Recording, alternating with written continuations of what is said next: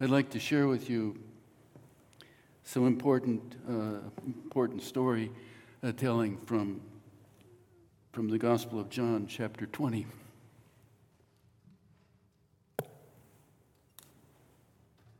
It was still the first day of the week.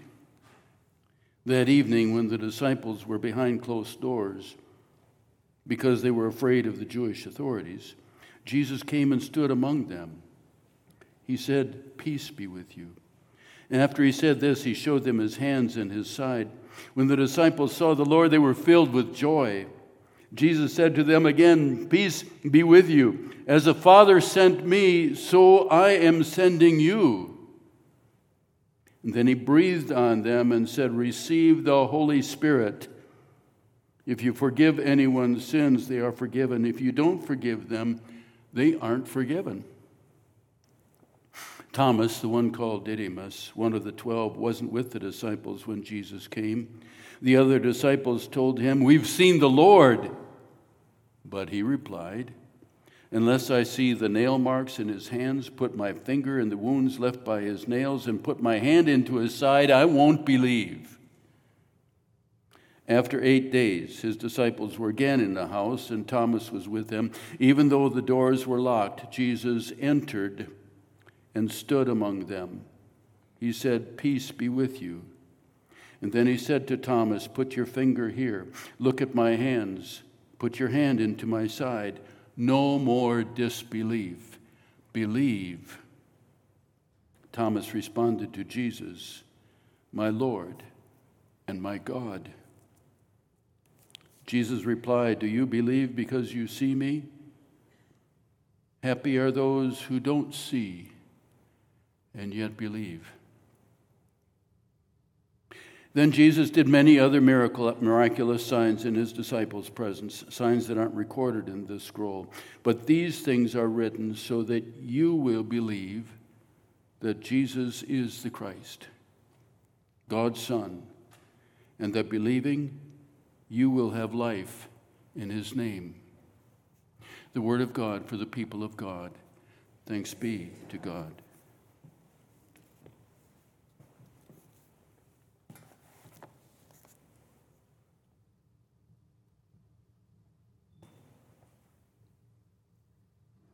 Now pray with me.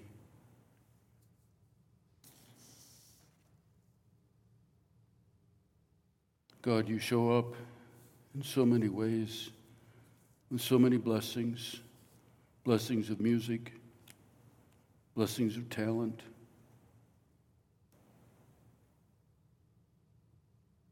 Appear to us that your word might be instilled in our hearts today that we might be who you sent us to be. We pray in the name of Jesus. Amen.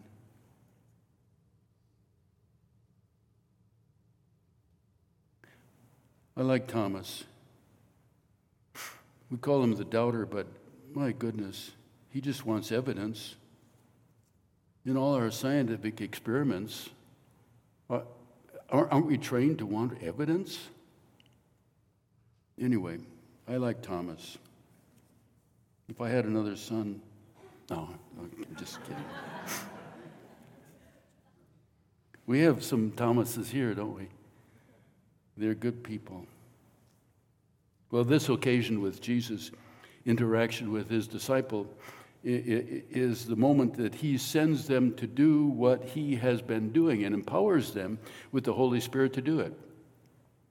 This is why I believe that we have been called to be the presence of Christ in our time in this place and can expect that of ourselves as the church.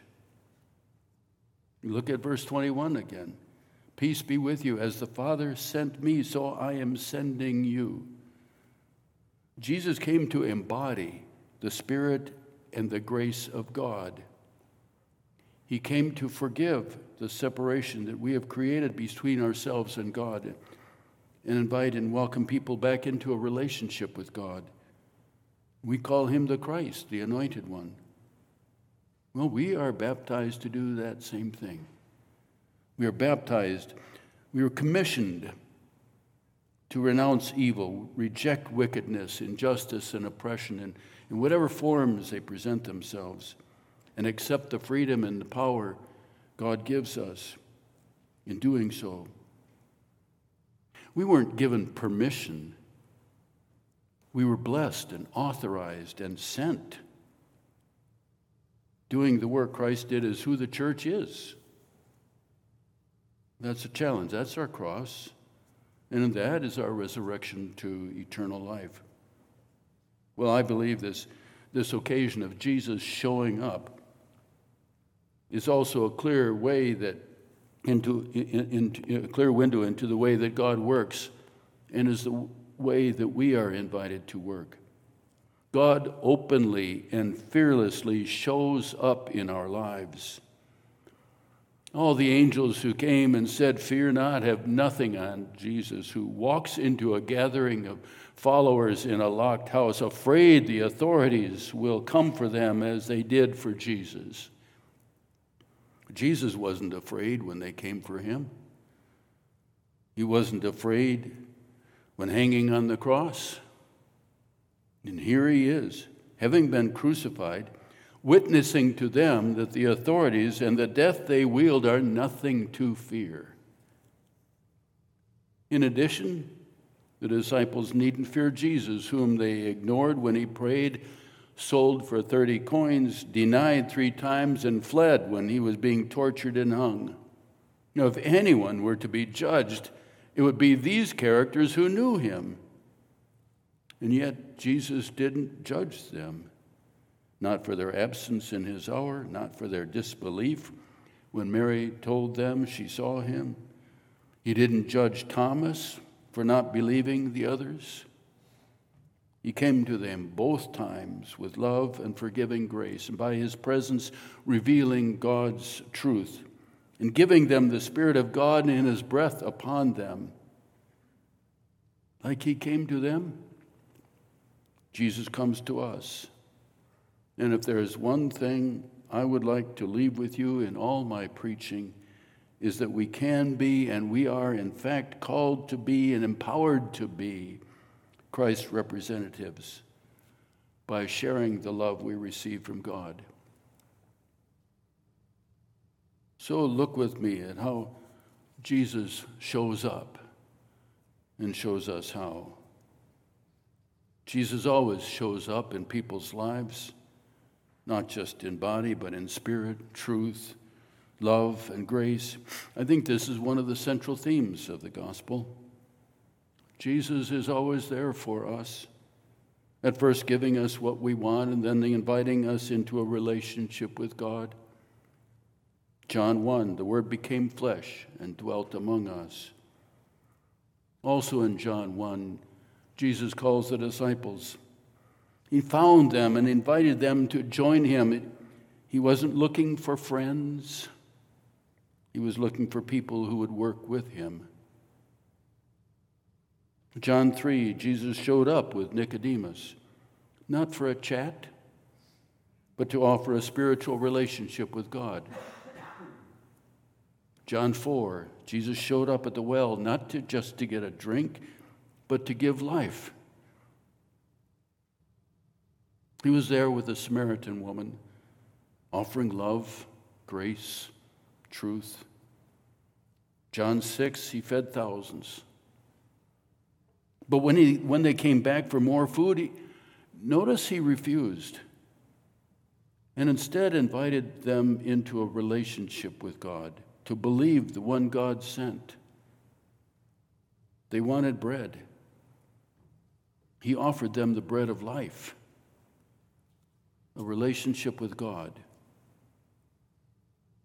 I pause here to, to wonder how often, how long will our church keep giving bread if we're not inviting people into a relationship with the bread of life.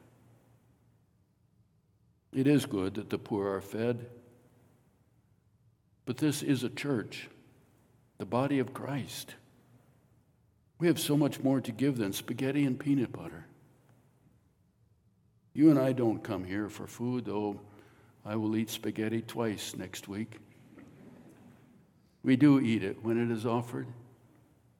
But we come here to be part of a blessed community that loves God and loves each other, supports each other, and raises our children and families in faithful relationship with God in a way that saves marriages, guides children, gives purpose to our eternal living. Feed the hungry, but show them that we have more to offer than food. No one, no other church is in position to do this better than we can. We have access to so many people who are hungry. I'm not asking to stop feeding them. I mean, I'm not asking us to help the poor become like us. They probably don't want to be. But I am asking us that we show up in their lives with love. And then if somebody wants to continue being hungry, send them to some service organization whose mission is to feed the hungry. And why are the poor hungry? Why are they poor? Have they been unfairly judged and treated? Well, then help them advocate for justice. Are they working and still poor? Then help them advocate for raising the minimum wage. Uh, go back to the gospel. John 7. Jesus teaches and catches the authorities in their hypocrisy. They circumcise a man on the Sabbath, but they're upset when he heals a man on the Sabbath. Well, we support authorities who ban books calling for confession because it makes us feel uncomfortable when we know the only way to God, who knows us fully, is to acknowledge the truth of our behavior and our history. Let Jesus show up with us. Jesus shows up in John 11 to give life to a dead man, Lazarus. Knowing he does so at the cost of his own life, he does not let fear stop him when he does God's work. John 12, Jesus shows up in Jerusalem, knowing it will be his last journey. He has a lot to teach, much more to show before he is arrested.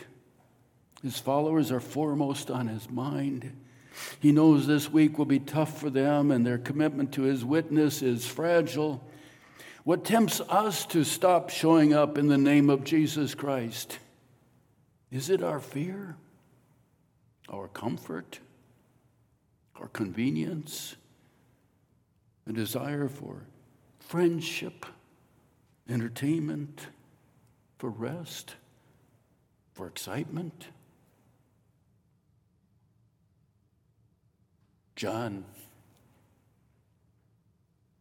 18, 19. Jesus shows up for the world's judgment, unafraid, unapologetic, undiminished, still transparently revealing that God's truth, still taking advantage of his circumstance, inviting, as no one else is in position to do, a repentant thief crucified with him into a relationship with God. You know? John 20. Jesus shows up to quell the fear and disbelief of his followers and empower these young people in the faith with the Spirit of God to go and show up.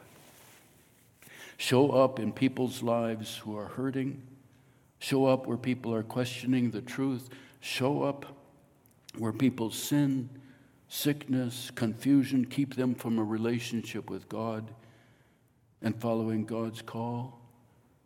Show up where people think all they want is a meal. show up even when we would rather be somewhere other than where we are. Or we would rather be a friend than a disciple. You know, there's no pastor that can grow this church if its members don't want to show up. Likewise, there's no pastor who can keep this church from growing if its people insist on showing up. Guests of the church decide in the first 30 seconds of coming in the building if they will return. That depends on whether someone has shown up to make them feel welcome, that they belong here. It's not the sermons.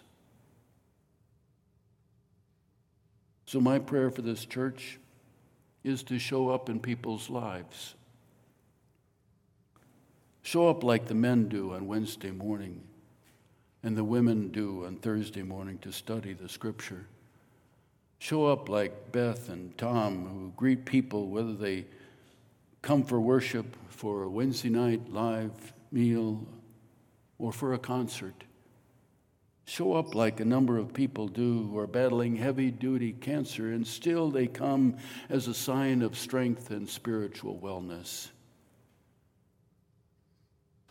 Show up and transform our missions, our hospitality, our outreach, our relations with our neighbors. They will know us by our genuine grace filled love. Show up in your financial and prayerful support of the church so it can do the work of Christ with you. The Spirit empowers us to do what Jesus did, and Jesus sends us. Showing up is often tough to do on our own. It's easier when we join others in worship, study, fellowship, prayer, and mission to be the church and to figure out what it means to be the church in our time transparent to God's love, as Jesus demonstrated so clearly throughout his ministry. We can here as well. This is my prayer for the church. Amen.